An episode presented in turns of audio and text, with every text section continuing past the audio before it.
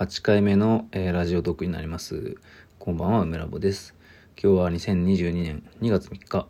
時刻は0時半ぐらいですかね。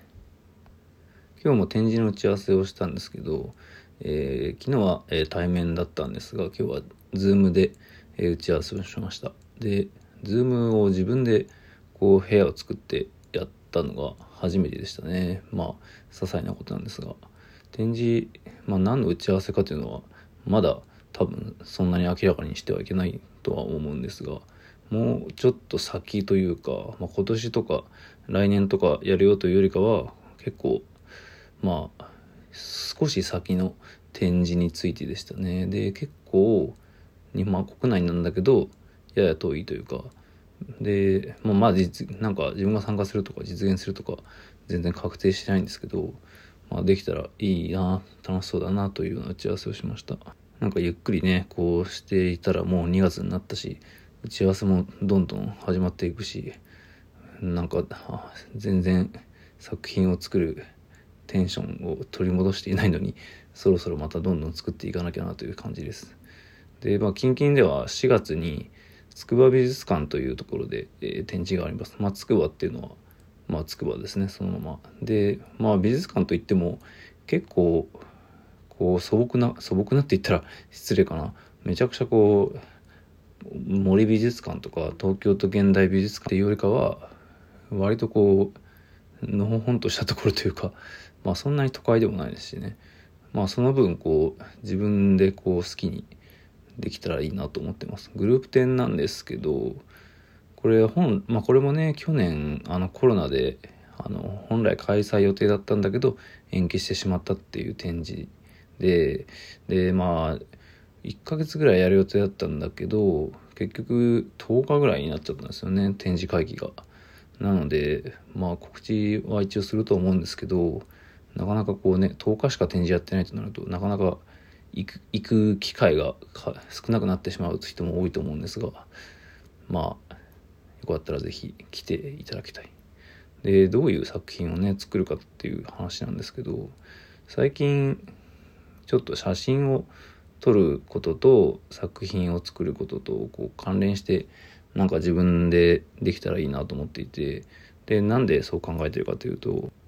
そもそも、まあ、自分の作品で言うとデジタルコラージュだとかそれを出力してペイントだとかっていうのが印象としては強い人が多いと思うんですが、えー、大学で美術を学んでいた時にデジタル写真をものすごい頑張って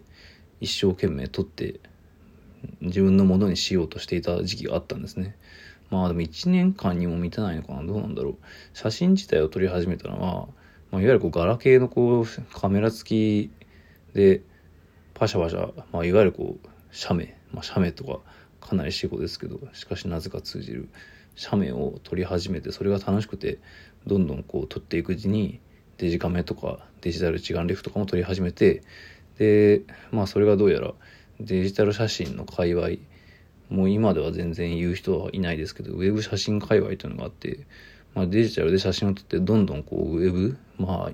当時はツイッターとかなかったんで、ブログとかですね、ブログに上げていくっていうスタンスの人が多かったんですけど、写真新世紀という写真の公募がありまして、それでこう、受賞した内原康彦さんという写真家の方や、あともともと木村伊兵衛賞で、まああれですね、大判のフィルムのこう、写真で玉のこう乳炭をこう空気の感じをドバーンとこう綺麗に撮るそういう写真で、まあ、ある種一世を風靡していた、まあ、その写真のね世界では、えー、小林則夫さんが、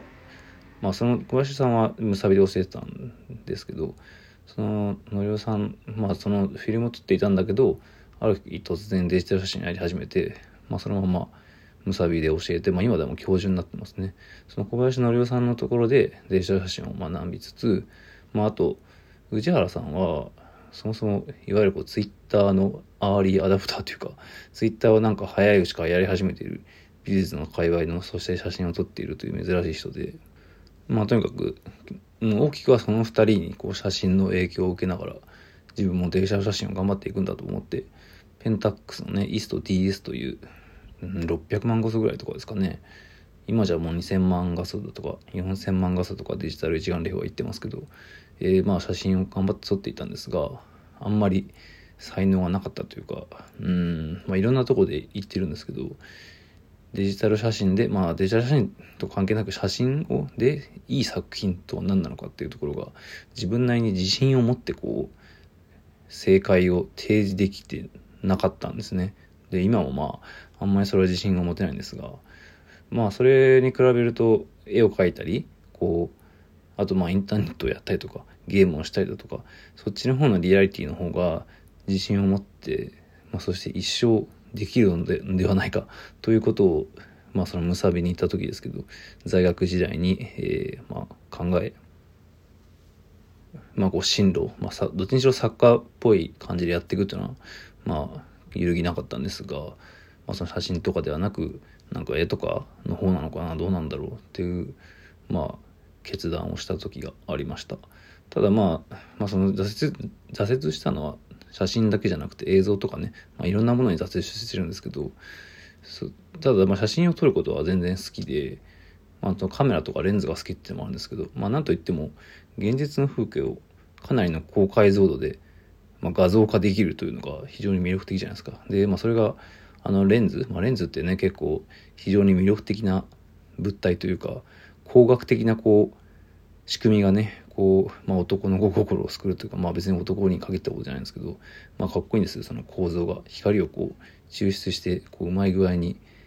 あの CC、まあ、いわゆるこう光をこう取り込んでデータにするセンサーがあるんですけどカメラの中にね、まあ、そのカメラの中にある、えー、センサーっていうのは、まあ、ほとんどソニーが作ってるんだったっけな、まあ、今はどうなってるか分かんないですけど、まあ、とにかくそういう構造があって、まあ、世界を切り取って、えー、データ化する。まあそれではなくインターネットで拾った何でもないいろんな画像をこう自分の作品するっていうこう手法でずっとまあ基本的にやってるんですけどただもう写真というのも自分が見る世界まあ例えば何でもない日常の風景だとかこう展示をする場所で写真を撮ったりだとかその自分の視点の代替物のようなそれそれをデータにするような視点と、まあ、自分の作品がこうもうちょっとこう何か、ん、すごく明確にななシリーズに呼べるような作品にならないかなというのをここまあ34年3年も行ってないか。僕2年ぐらいかな。去年のワタリウム美術館で行われた展示でちょっとその青山のこう東京の場所のクジラ公園という、えー、ところであの遊具ですね。いわゆる大きなこうクジラの遊具とか小さな滑り台とかそういった写真とデータデジタルの画像と、まあ、あとその場所のなんだろうな記憶というかなんかそういうものを盛り込んだ作品をこうある種自分の中で ちょっとこうチャレンジしてやってみたんですけどまあそういう感じでなんとなく自分が趣味で好きで続けていた写真っていうのと、まあ、ずっと続けている作家として続けているデジタルコラージュのこう手法をこうリミックスしてこうまあでもそんなにこう肩肘張らずにこう結構気軽にこう軽やかにこうドローイングなどをこう軸にしつつ落書きとかなんかそういう延長線上で展開していきたいという考えがありましてでまあツイッターとかにたまにポツポツ上げたりしてるんですけどこうまあ去年筑波美術館でその開催予定だった時は全然違う考えアイディアだったんですけど今年の2ヶ月後ぐらいですか今2月なので4月に行われる予定の筑波美術館の展示では、まあ、そういった作品をこう主軸にしながらなんか考えられていったらいいなと思ってます。まあ、とはいえね基本的には画像が好きなもんでこうキャラクター的なもののこう渦というかストリームとそれと写真の作品がなんか入り乱れたようになると思うんですけどね。あと、まあ文、文章を書くということ、まあ、この喋ってることも一応言葉を扱っているので似たようなことなんですけど文章を書いて、まあ、それと作品とこう一緒に展示してなんかこう見てる人が非常にこう明確に分かる部分と明確に感じる部分。その2つをこう鑑賞した後になんかスッとなんとなく降りてくるようななんかそうなるような作品を作れたらいいなと思っていて文章ってやっぱ美術の世界だと、まあ、どうしても硬いというか、まあ、あと文字がね小さかったりとか難しかったりとかスーッと読めない感じの文章が多いんですけどでもやっぱこう作家のこう感性がなんか感じられるような文章というか地に足がついたというか感覚がこう根っこにつなが根っこにつながってるようなテキストといいますかまあなんかそういうの自分でも書けたらいいなというのが理想としてあるんですよね。まあそれこそこの前見てでラジオトークでも話した佐々木健さんのその古典の文章は本当にすごい良くてその自分が今日話したようなこう流れの中にあるある種のその理想的な文章の一つというかめっちゃだから影響え影響されされるのかどうだろう。まあそそこまでシリアスな重いテーマではないと思うんですけど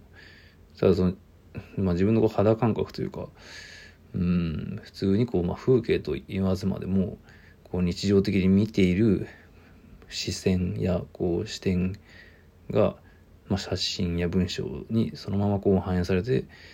で、まあ、コラージュだとかペイントだとかそういう、まあ、自分の軸となっている作品ともこう接続されるようなそういう作品が作れたらいいなと考えてます。すごいなんか、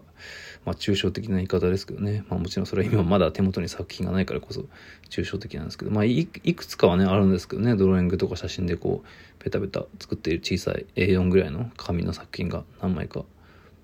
まあちょっと今手元にあるかわかんないんですけどね、今日のサムネイル画像はそこら、そこら辺の画像にしてみようかなと考えてます。というわけで、まあ写真とかね、えーそういう話を今日はしてみました。もうちょっとね、いろいろこう、細かくを長く喋ることもできるんですが、12分という中で、えー、話させていただきました。では、ありがとうございました。梅ラボでした。